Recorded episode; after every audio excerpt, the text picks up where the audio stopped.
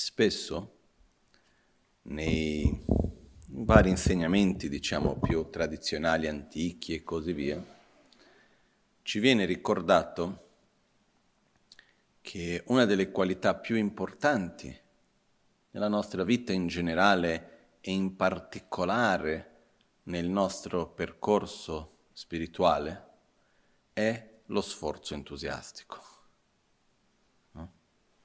Lo sforzo entusiastico che viene tradotto come aver gioia nella virtù. E quindi viene ricordato questo aver gioia nella virtù, lo sforzo come una delle pratiche importanti, ricordandoci che lo sforzo non vuol dire semplicemente faticare, vuol dire mettere energia con gioia, possibilmente, in ciò che è virtuoso, positivo, importante, però non facile. Questo è quando uno deve mettere sforzo. Okay?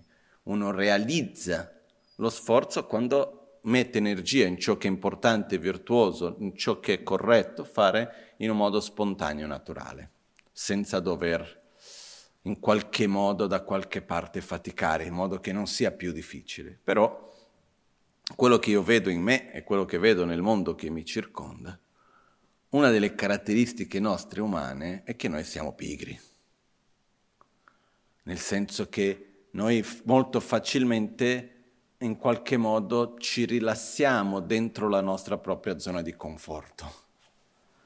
Quando noi creiamo una situazione, un contesto in cui siamo rilassati, siamo confortevoli, stiamo bene, e chi c'ha voglia di uscirne? E perché devo cambiare qualcosa? Perché dovrei mai fare qualcosa diversamente quando sono confortevole in quel modo lì, quando sto bene in quello spazio? No? Quindi anche quando noi sappiamo concettualmente che sarebbe meglio fare in un modo piuttosto che in un altro, fare una cosa piuttosto che un'altra, la nostra tendenza è quella di rimanere lì dove c'è la zona di conforto e pensare più allo stato presente che al futuro. No? Noi abbiamo queste opposizioni, è interessante questo, no? queste contraddizioni. Da una parte facciamo fatica a essere presenti nel momento presente. Abbiamo sempre la mente che gira, che va verso il futuro, verso il passato, che cosa accadrà, come sarà, non si sa mai, di qua e di là. Dall'altra parte, invece, pensiamo alle necessità dell'immediato presente e difficilmente riusciamo ad agire nel presente con una consapevolezza del risultato che quello porterà a medio-lungo termine diamo più priorità alle nostre necessità a breve termine dell'immediato che qualcosa a lungo termine. Se io ho dolore nel momento presente, la mia priorità è togliere il dolore, non importa che togliendo quel dolore andrò a creare altro nel futuro, basta che nel momento presente non ci sia. Se abbiamo la possibilità di avere un piacere nel momento presente, anche se quel piacere porterà del problema, della sofferenza dopo, non importa, basta che nel momento presente io senta quel piacere. Abbiamo questa forte tendenza, no? quindi abbiamo questa contraddizione in un certo modo. E quando noi vediamo in diverse tradizioni come si fa per incentivarci a uscire un po' da uno stato un po' fermo, un po' bloccato, no? in queste, certe volte creiamo delle zone di conforto che continuiamo a, a familiarizzarci con stati che in realtà non è che si fanno così bene. Perché certe volte per noi diciamo che la soluzione sembra più faticosa che il problema stesso. Quindi piuttosto rimango dove sono che fare tutta la fatica necessaria per uscirne. No? Un esempio di questo, che non è l'argomento di oggi, ma un esempio di questo, è quando per esempio fra due persone c'è una relazione che in realtà è una codipendenza fra uno e l'altro ed è una relazione che fa male sia a uno che all'altro, dove c'è della violenza, eccetera, per esempio. Una persona anche se subisce la violenza fa fatica a uscirne, spesso perché l'uscire sembra più difficile che il rimanere.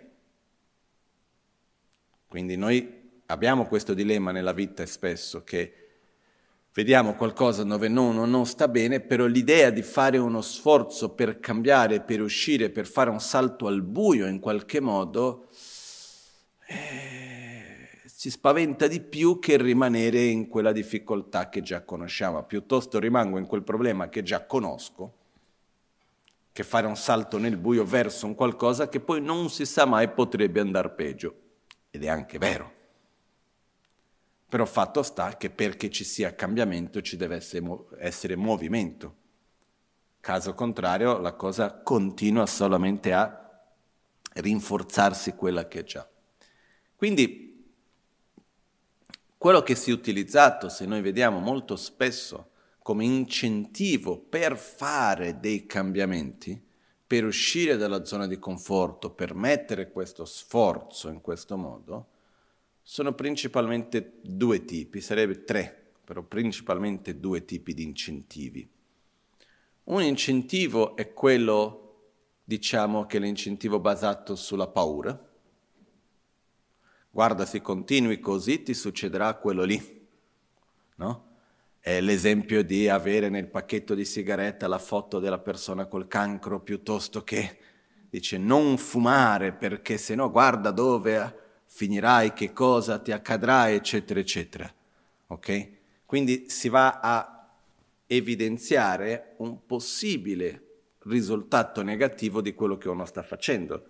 Però si cerca di incentivare noi a uscire da una certa attitudine, a cambiare un nostro stile di vita, a fare qualcosa sulla base di, della paura. Se fai questo andrà così. Dall'altra parte esiste l'altro tipo di incentivo che è quello del premio. Guarda, se fai questo qua invece riceverai quell'altro. Se fai questo anche se non ti piace, anche se è faticoso, guarda che avrai quel risultato lì, ti andrà bene da un'altra parte, avrai questo premio, quel beneficio. Ok? E se noi vediamo molto spesso nella nostra vita, noi siamo guidati in qualche modo, più che guidati, incentivati dai premi e dalle paure. Poi c'è un terzo incentivo che è quello morale. Questo non si può fare.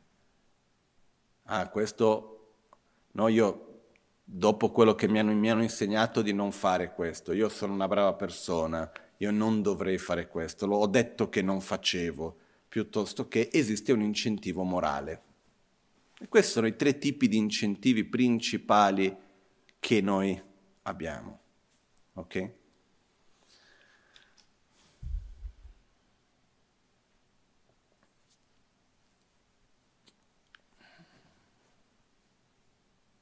Certe volte però ho la sensazione magari mi sbaglio, eh? che noi stiamo vivendo in un momento nel quale spesso um, gli incentivi è come se avessero perso la loro forza. Mi spiego meglio. Quando c'è l'incentivo negativo, guarda che dobbiamo smettere di inquinare il pianeta, se no fra un po' non saremo più in questo pianeta, non potremo più viverci guarda che c'è il riscaldamento globale, non possiamo più continuare a creare CO2, dobbiamo stare attenti che stiamo inquinando tutto, fra pochi anni non ci sarà più un ambiente sano dove vivere, eccetera, eccetera. E cosa succede? Poco. Questo è un esempio. Ma quello che mi sembra è che dinanzi a questo incentivo, che non è piccolo, Stiamo vivendo questo momento che più che farci muovere come un incentivo, io vedo che spesso rimaniamo bloccati, aspettando che qualcuno faccia qualcosa che la cosa si risolverà. Ah, c'è quella situazione lì, io non la vorrei mai vivere quella situazione lì. No? Parlando dell'ambiente, non è una questione solo di quello che ci vengono detto, dette nelle medie fra dai scienziati ai governi e chi altro. basta vedere il tempo, basta parlare con un contadino, non è che ci vuole tanto per capire che effettivamente ci sono dei cambiamenti climatici che non sono indifferenti. E non è che ci voglia la laurea in chissà che cosa per capire che la nostra vita è influenzata dall'ambiente, no? E quindi è una cosa fondamentale e importante per noi. Però anche vedendo questo, spesso io vedo che rimaniamo in questo stato nel quale diciamo, ma tanto quello che io faccio è così piccolo, non cambia niente. E in qualche modo è più che altro lasciare che sia una sorta di... non è neanche speranza, ma non dipende da me che altri facciano quello che devono fare. Quindi uno rimane un po' bloccato nello stato in cui si trova e dice io posso fare un grande sforzo, ma tanto alla fine dei conti, perché devo mettere il riscaldamento basso a casa? Per inquinare meno. Tanto chi inquina veramente alla fine sono le grandi industrie.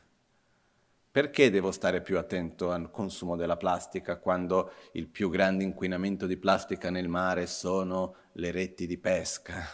Perché devo fare di qua e di là? E magari anche dove non c'è questo ragionamento, spesso c'è questo stato un po' di blocco nel quale uno non, non riesce a credere in se stesso, a mettere, aver fiducia in se stesso che io qualcosa posso fare.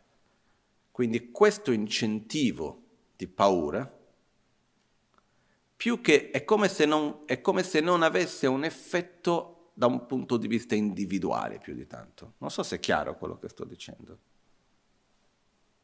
Quindi piuttosto io continuo nella mia piccola vita confortevole, cercando di mantenerla, nella speranza che il mondo vada in una direzione piuttosto che un'altra. Quando il macro non esiste senza il micro.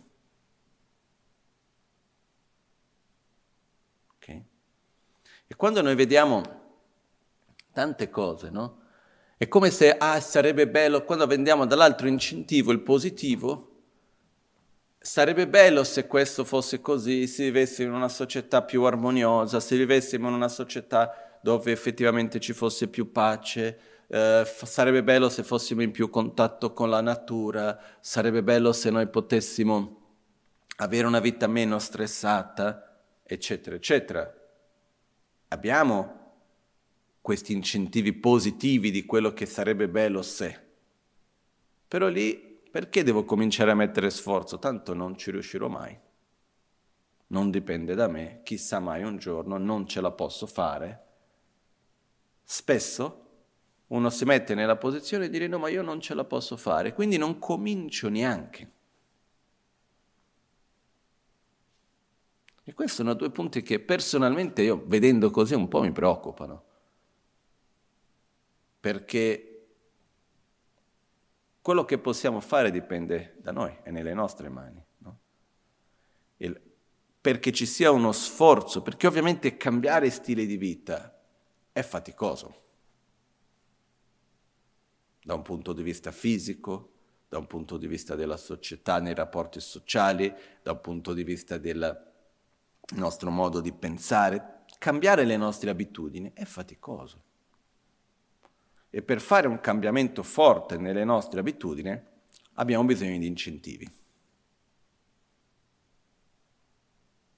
E come abbiamo detto prima, gli incentivi sono di tre tipi. Se fai questo va male, se fai quello va bene, e guarda che è giusto fare questo piuttosto che quell'altro. Questi sono i tre tipi di incentivi che noi abbiamo, no? E, ehm, non lo so bene come dirlo, però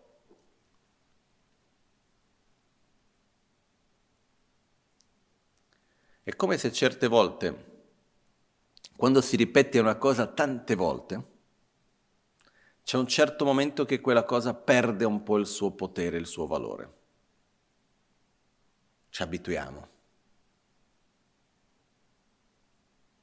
E quindi sentiamo parlare così tanto che l'ambiente, che il surriscaldamento, che l'inquinamento, no? È normale.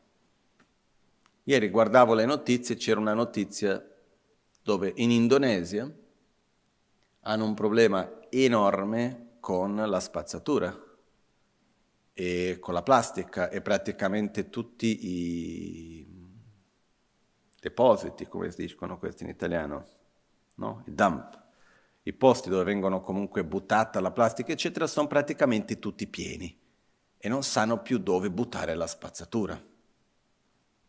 No? Uno guarda, passa la notizia, prossimo, cos'è la prossima? Ah, ok, quella.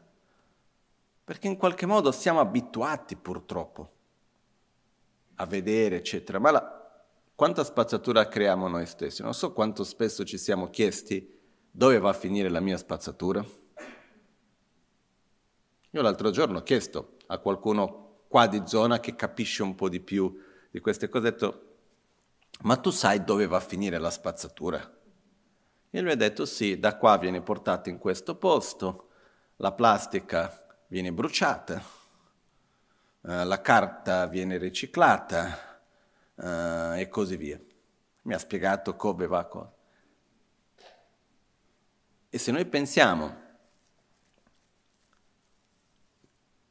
io quanto faccio parte di quello che accade con le mie scelte? No? Noi viviamo in una società dove le nostre scelte hanno un potere enorme, però allo stesso tempo è come se non avessero nella nostra percezione. No? C'è chi dice, ah, e viviamo in, in tempi in cui, basato sul nostro sistema capitalista, i soldi parlano più di qualunque altra cosa, eccetera, eccetera. Noi come consumatori abbiamo un potere di influenza o no? Sì. Se io smetto a comprare prodotti che hanno la plastica, faccio la mia parte. Se io cerco di comprare in un modo più consapevole, anche se mi costa un pochettino di più, anche se c'è un po' più di fatica che devo andare da un'altra parte dal contadino che non è nel supermercato dove è tutto più comodo, piuttosto che io faccio la mia parte.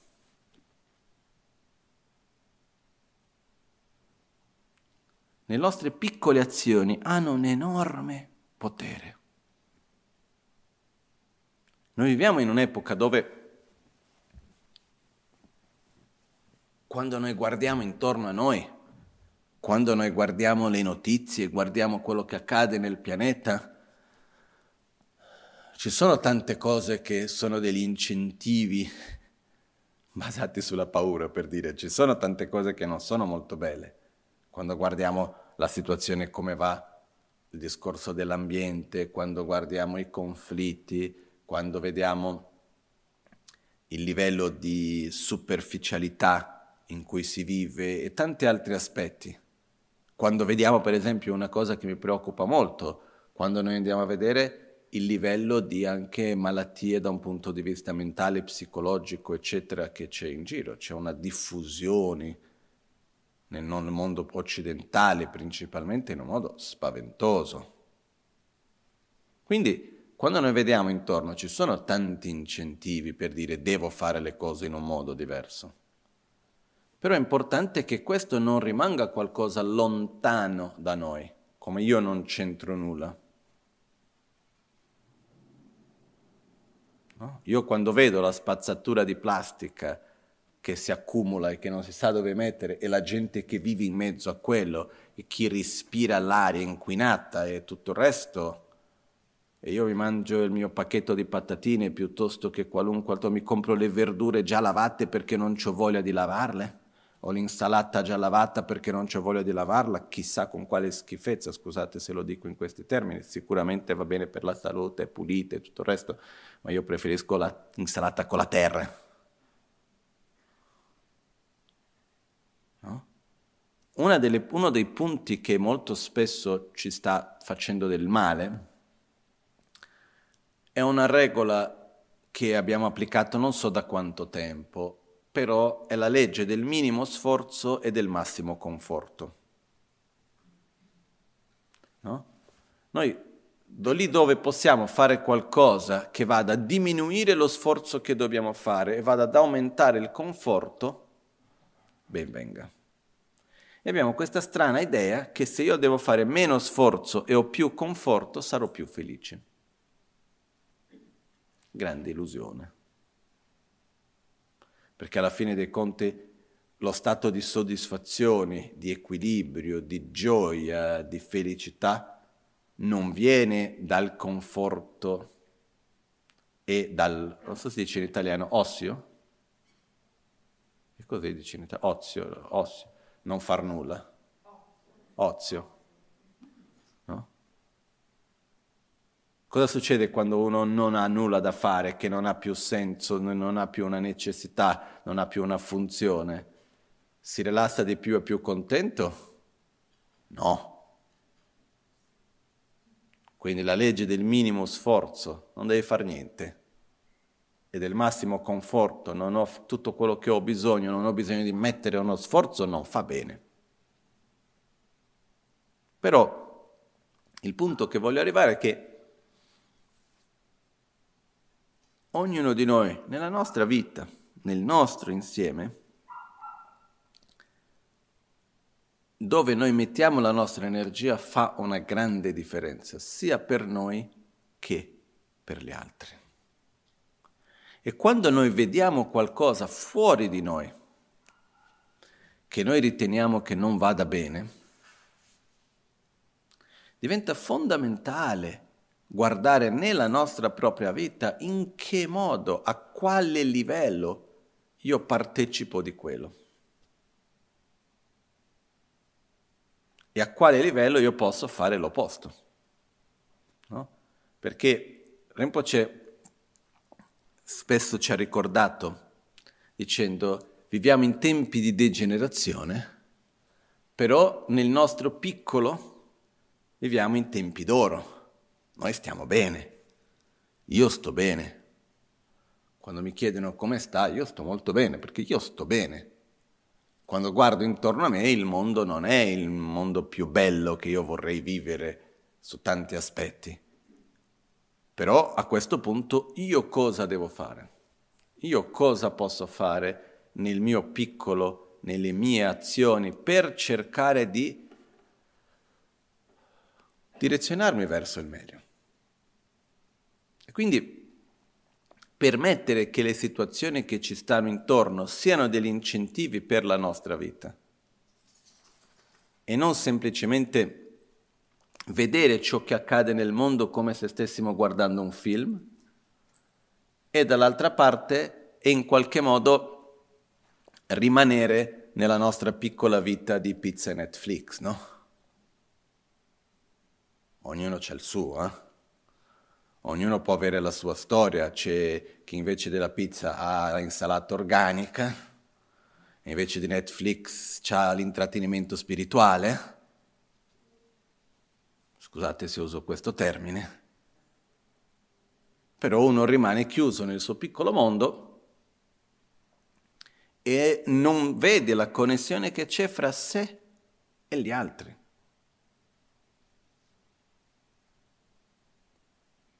E ci sono tanti modi in cui noi interagiamo gli uni con gli altri. Ma il primo modo e uno dei più importanti è come noi viviamo la nostra vita, come noi interagiamo con gli altri, quali sono le scelte che noi facciamo nella nostra quotidianità. E ehm, molto spesso uscire dalla zona di conforto è un bene, non è un male. Molto spesso essere in una situazione dove c'è un po' di disagio è un bene. Perché uscire dalla zona di conforto ci permette di dire ok, qualcosa devo fare diversamente. Non posso più continuare così. E quello che accade, per esempio, quando una persona ha uno stile di vita malsano e a un certo punto si ammala. Uno esce dalla zona di conforto perché ci sono i sintomi, c'è il dolore, ci sono le fatiche, eccetera, della malattia e a questo punto si comincia a cambiare come mangio, come dormo, cosa faccio, comincia a cambiare lo stile di vita perché sono fuori dalla zona di conforto.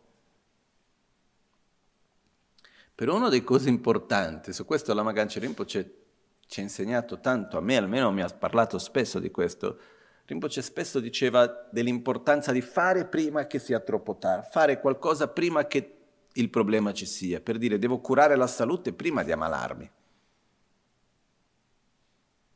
Devo coltivare un rapporto pacifico e sano con l'altro prima di litigare. Non dobbiamo aspettare che si rovini per risolvere, dobbiamo coltivare lo stato positivo prima. Dobbiamo prevenire, non rimediare.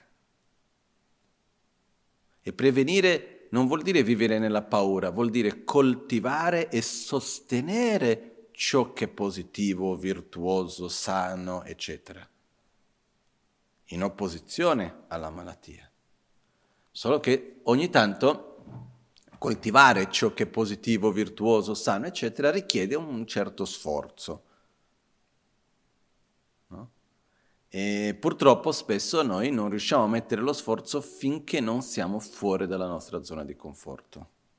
E quello che noi non dobbiamo aspettare è che qualcosa arrivi su di noi, che io sia totalmente fuori dalla mia zona di conforto per cominciare a fare qualcosa. Facciamo un esempio. Mi sa che nella nostra generazione noi stiamo vedendo, almeno così mi sembra, l'importanza che c'è di essere in più contatto con la natura. Questa illusione della vita moderna dove uno non deve più essere in contatto con la natura e quindi avrà tutto quello che vuole facilmente e in qualche modo non deve più, tra virgolette, sporcarsi la mano di terra abbiamo visto che comunque sia alla fine non funziona. Al di là dell'inquinamento, della qualità del cibo, degli stati mentali che tutto questo sta creando, l'importanza che esiste per noi di essere in diretto contatto con la natura. Io personalmente credo che una delle cause importanti di malessere mentale, emozionale, il malessere psicologico che c'è oggi nel mondo è causato dalla mancanza di contatto diretto con la natura. Mancanza di contatto diretto con la natura non intendo dire ci abbiamo troppi pochi giorni di vacanza al mare. Non è quello. Perché anche quando uno va al mare si mette in una sedia a sdraio totalmente, manca anche il contatto anche lì in qualche modo spesso. Contatto con la natura voglio dire coltivare la terra, raccogliere l'acqua, fidarsi dell'acqua della montagna più che quella della bottiglia. No? Avere un contatto diretto con la natura, comprendere i tempi naturali della natura, che le cose non sono immediate, che uno deve imparare ad aspettare, affidarsi.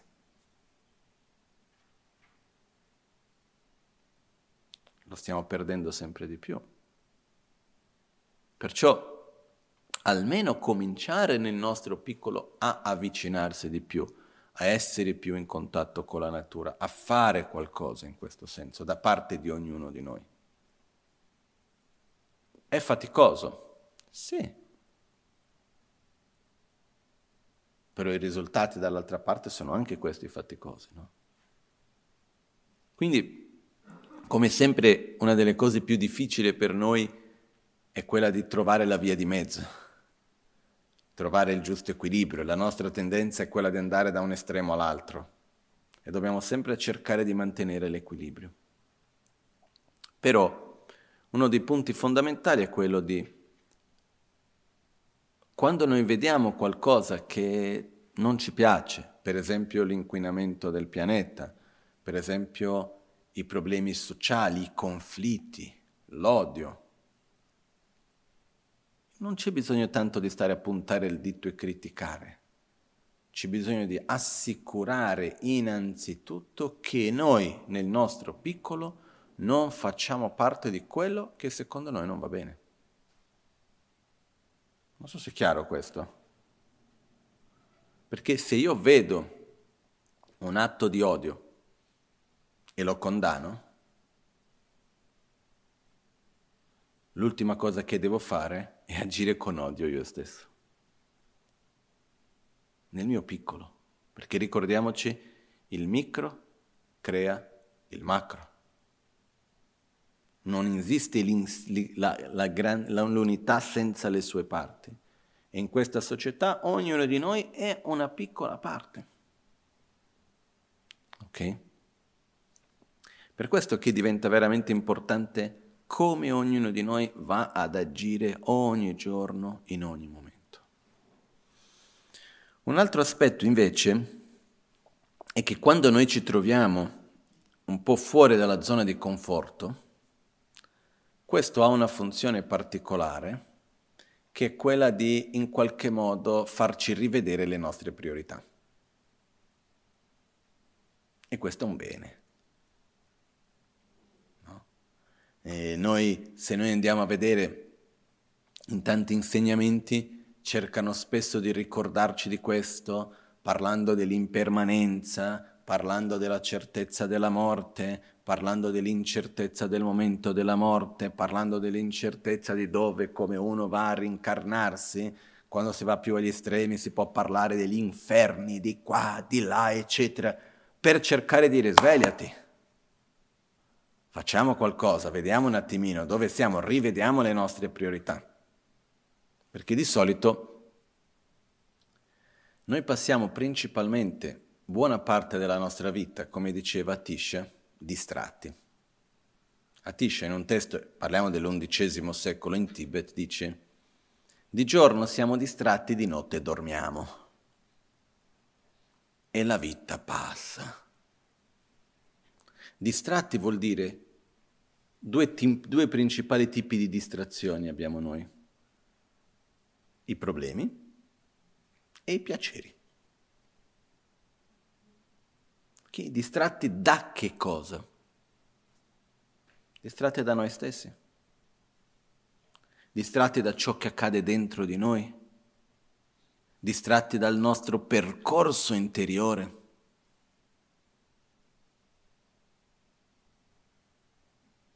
Distratti dal rendere questa vita significativa distratti dall'utilizzare questa vita come uno strumento per migliorare come persona e per essere un'interdipendenza positiva per il mondo, distratti da quello. E una volta c'erano, no?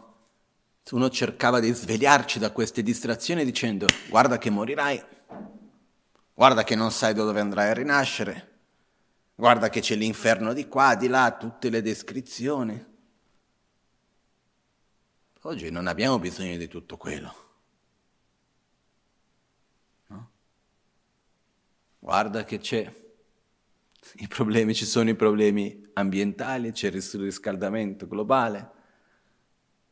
Qualche giorno fa mi viene detto, ah no, ci sono diversi articoli scientifici che stanno parlando che fra cinque anni circa, se le cose vanno come continuano ad andare, ci sarà il distacco della, dell'Antartica, no? della calotta di ghiaccio che verrà distaccata e quello andrà a, nell'oceano e alzerà i livelli del mare, eccetera, eccetera, no? Quindi cambieranno dei cambiamenti climatici assurdi di qua, di là. E uno guarda tutto questo, sembra che stiamo vedendo un film di, scende, no? di fantascienza e diciamo ok, andiamo avanti. Quello che voglio dire è che abbiamo tante cose davanti a noi per dire dobbiamo rendere la vita significativa, dobbiamo fare qualcosa adesso, non stare ad aspettare chissà quando, come. Non abbiamo tanto tempo da perdere. Anche perché la vita passa in fretta e quando qualcuno mi dice, ah, ma tu sai cosa accadrà? La mia risposta è no.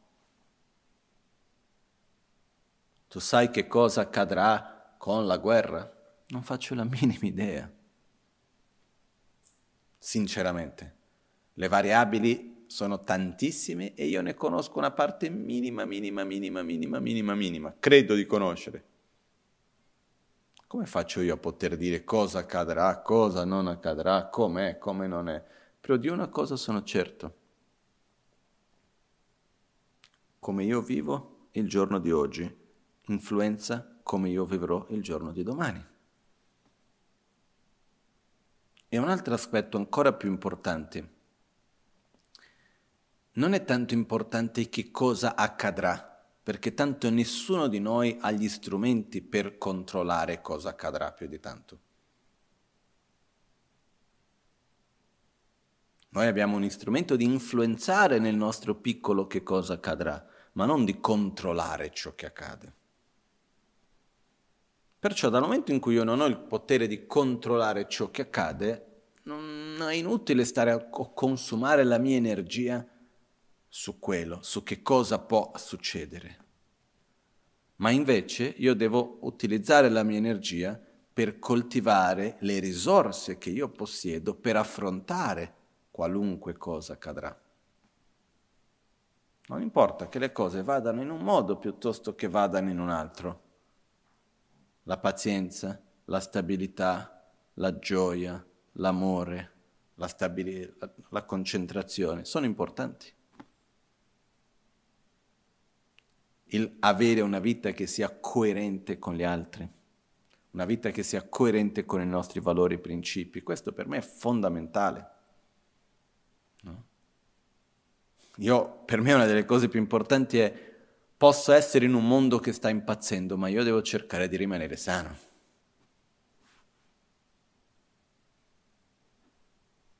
Anche quando tutti intorno a me dovessero cadere nell'odio, io non mi permetto di cadere nell'odio. Anche quando in mezzo a tanti pazzi il sano è il pazzo, no? In quel contesto preferisco essere il pazzo se mantenere un'attitudine di amore, di rispetto, di gratitudine, di equanimità vuol dire essere il pazzo, voglio essere il pazzo.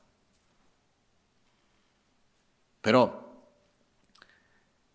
è fondamentale per noi coltivare le nostre qualità, mantenere con stabilità i nostri valori e principi. Questo è veramente fondamentale. Nella nostra attitudine interna più di qualunque altra cosa, che poi si manifesta nelle nostre azioni. Perciò il mio punto alla fine è coltiviamo la nostra quotidianità al meglio mettiamo lo sforzo per uscire dalle distrazioni cercare di rendere al meglio la nostra vita significativa, con gioia, perché abbiamo un'opportunità meravigliosa. Siamo, è vero che ci sono tante situazioni difficili, se uno apre il giornale, ma non da oggi, eh? stiamo parlando ormai tanti tanti anni, no? ci sono tante di quelle cose difficili che stanno accadendo nel mondo che è triste dire che certe cose non fanno neanche più notizia. E non perché non siano cose difficili, problematiche, eccetera, ma perché dopo di un po' noi ci abituiamo.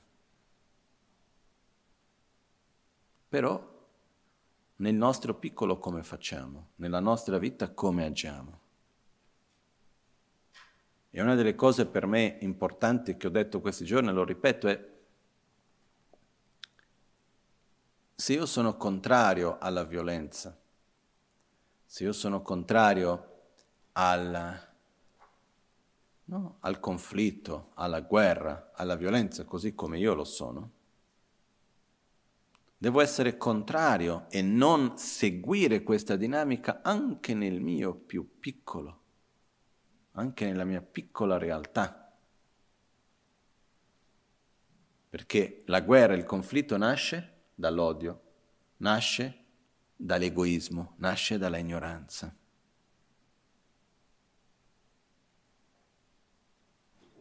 No? Qualcuno mi chiede, ma come può succedere una guerra? Come mai uno può andare in guerra? Come uno può attaccare un altro? Come è possibile che una persona agisca con violenza in questo modo?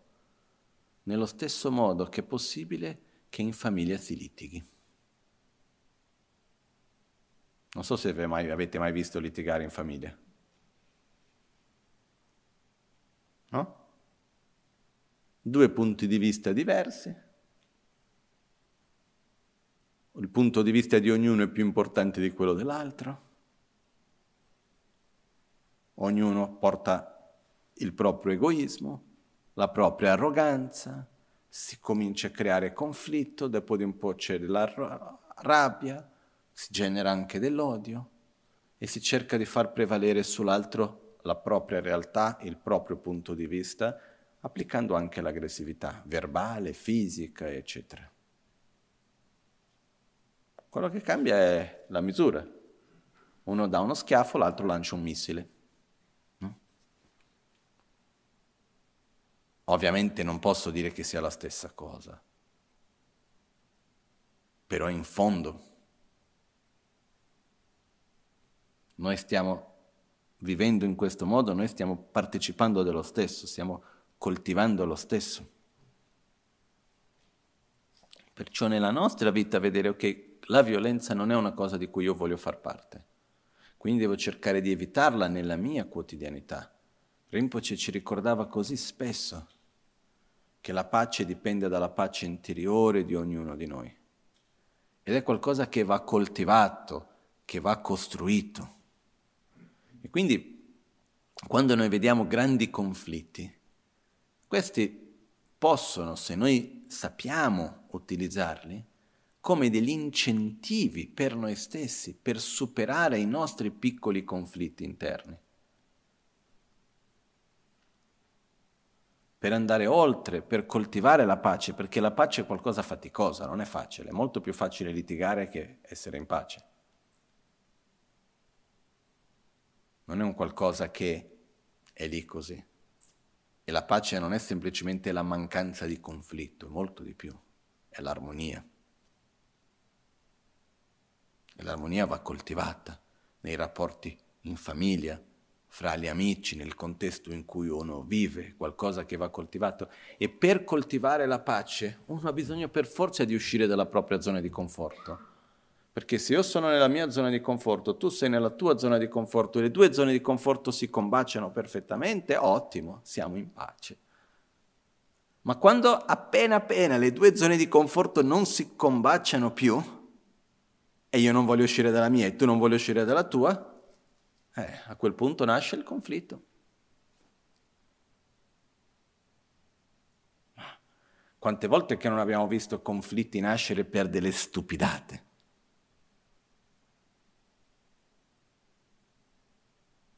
Perciò mantenere l'armonia, mantenere la pace ci vuole sforzo, ci vuole uscire dalla propria zona di conforto però è qualcosa che porta dei grandi benefici, ci fa star bene. Però dobbiamo coltivarlo con noi stessi, con le persone con cui viviamo, in un rapporto fra due persone. L'armonia, l'amicizia, la pace è qualcosa che va coltivata, che va sostenuta e c'è fatica. E la stessa cosa è in tutti i contesti in cui noi viviamo. Però quello che volevo solo ripetere una volta ancora è che quando noi vediamo qualcosa che non ci piace fuori, più che stare lì a puntare il dito e dire quello non va bene, che brutto, che schifo, che ok, va bene dirlo pure. Io devo vedere in che modo che quello in qualche modo riflette nella mia vita. Io dov'è che io faccio qualcosa di simile? Dov'è che nella mia vita c'è violenza? Dov'è che nella mia vita c'è incapacità di vedere e accettare l'altro, dov'è che io agisco in un modo simile e dov'è che io posso cambiare qualcosa? Perché nel mio comportamento quotidiano io naturalmente porto un effetto verso il macro, verso gli altri. Okay? Perciò lo sforzo è una delle qualità più importanti. Viene detto che c'è un, di un testo, non mi ricordo esattamente da dove, diceva anche una formica, se mette uno sforzo con costanza e nella giusta direzione, diventa un Buddha. No? Senso che se noi camminiamo nella giusta direzione, prima o poi ci arriviamo. E viene detto che, per esempio, nell'ambito della parte degli studi, piuttosto che nell'ambito spirituale, certe volte persone che hanno ottime condizioni alla fine diventa un difetto. Nel senso che ehm, certe volte uno si rilassa, crea una zona di conforto all'interno della propria intelligenza e quindi non va oltre, non mette lo sforzo. In monastero, facendo due esempi, c'era un monaco che gli avevano dato il soprannome, in monastero piace dare soprannomi a tutti, no?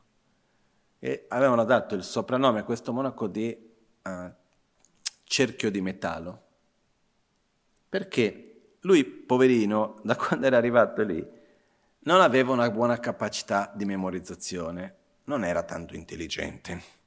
E negli studi una delle cose più importanti è la memorizzazione. E di solito quando un ragazzino giovane arriva in monastero fa minimo quattro righe al giorno di memorizzazione, tipo Sangye Chedan Sogi Chanamla Jancho Bardo Dani Kyapsu Chidagi Genso Gibe Sanam Gitrola Pencher Sangye Rubarasho. Questo è il minimo che si memorizza ogni giorno. E questo ragazzo non riusciva a memorizzare neanche questo.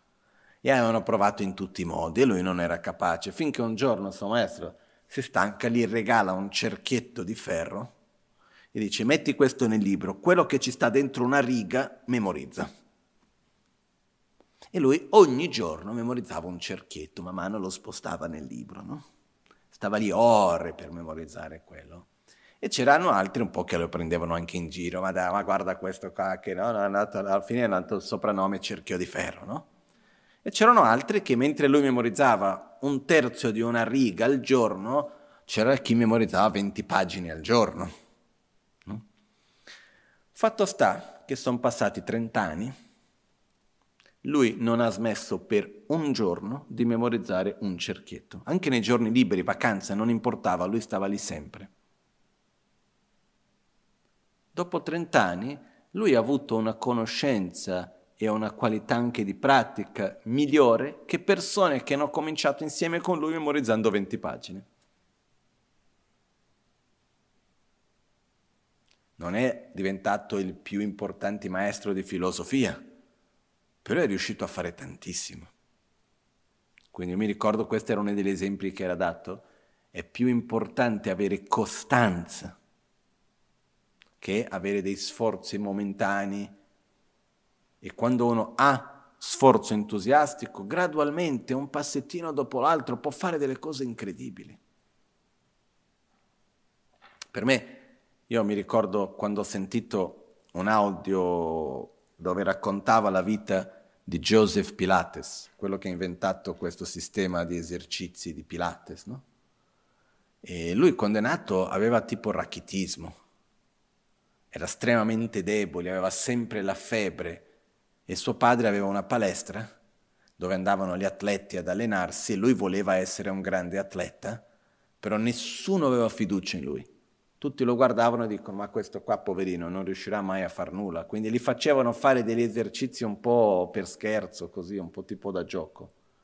Però lui si metteva a fare gli esercizi di più degli altri, stava lì fino a tardi, da quando era ragazzino, non smetteva mai ed è riuscito a guarirsi dal suo rachitismo, a trovare, a sviluppare un metodo per curare se stesso, perché per le sue problematiche fisiche lui ha dovuto trovare i, modi, i mezzi per guarire se stesso e questa è la base dalla quale dopo nasce il Pilates con la quale lui ha aiutato a guarire gli altri. E aveva un corpo con uno stato di salute praticamente perfetta fino agli 80 anni e passa. Ma non è che lui è nato con una buona predisposizione per gli esercizi fisici, forte e tutto il resto, al contrario. Quindi certe volte avere tante condizioni buone uno un po' si rilassa all'interno di queste buone condizioni e non fa uno sforzo per utilizzarle bene. Però quello che ci porta buoni risultati, più che avere buone condizioni, è avere buono sforzo. È l'energia che noi mettiamo, più che le condizioni che noi già abbiamo prima. Quindi potremmo fare tantissimi esempi di questo. Perciò non andiamo a sottovalutare l'importanza che c'è da parte nostra di mettere energia in ciò che è positivo, in ciò che è virtuoso, anche se un po' faticoso. Ok? E questo non è per niente che è una delle qualità che Buddha ha descritto come una delle qualità da perfezionare. Vengono cosiddette una delle sei paramita, una delle sei qualità da perfezionare, mettere l'energia con gioia in ciò che è positivo e virtuoso, anche quando faticoso. è una delle cose su cui ci dobbiamo allenare. Non aver paura della fatica.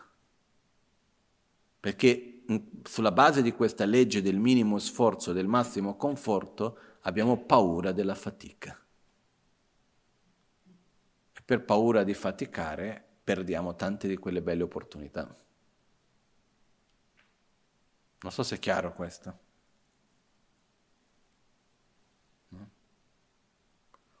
Io mi ricordo sempre questa scena in Tibet di questo ragazzo che era l'inverno, stava nella sua stanza, che era un pezzettino dell'interno di un cortile chiuso con un legno schifoso, piccolino, che passava di tutto e di più, di freddo, di vento, eccetera.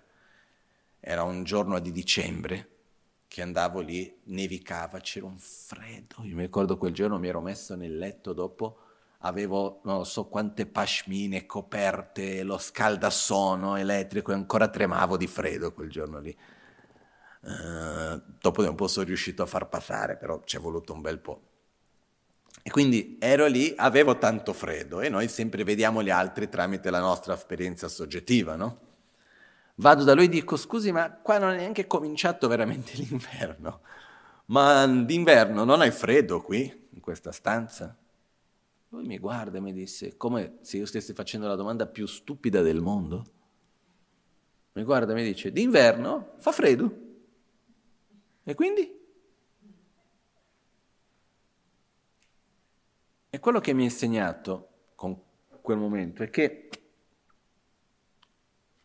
uno ovviamente deve cercare di riscaldarsi se, fa, se ha freddo, però dobbiamo stare attenti a non occupare la nostra mente con il problema, con la fatica. Se lui accetta d'inverno, fa freddo, vuol dire che la sua mente è occupata con la meditazione, lo studio, con le altre cose e non con il freddo, il freddo, il freddo, dov'è, come mai non ho la coperta, come mai mi manca questo, l'altro è al caldo, io invece sono al freddo e la mente entra in loop e rimane in quello. Lui ha detto, se ho freddo vado in cucina, dove c'è la legna, c'è il fuoco. Perciò ricordare di mettere l'energia in ciò che è virtuoso e non permetterci di occupare troppo il nostro spazio interiore con cose che poi non portano un vero beneficio, che rimaniamo lì intrappolati certe volte nella paura, nel lamentarci, eccetera, eccetera. Ok? Quindi, con, in essenza, mettere la nostra energia su ciò che noi crediamo, dobbiamo essere il mondo che vogliamo vedere e vivere. Dobbiamo vivere con coerenza con il mondo in cui vogliamo vivere. Questo è fondamentale per ognuno di noi e questo richiede sforzo, richiede uscire dalla zona di conforto, richiede mettere energia in questa direzione.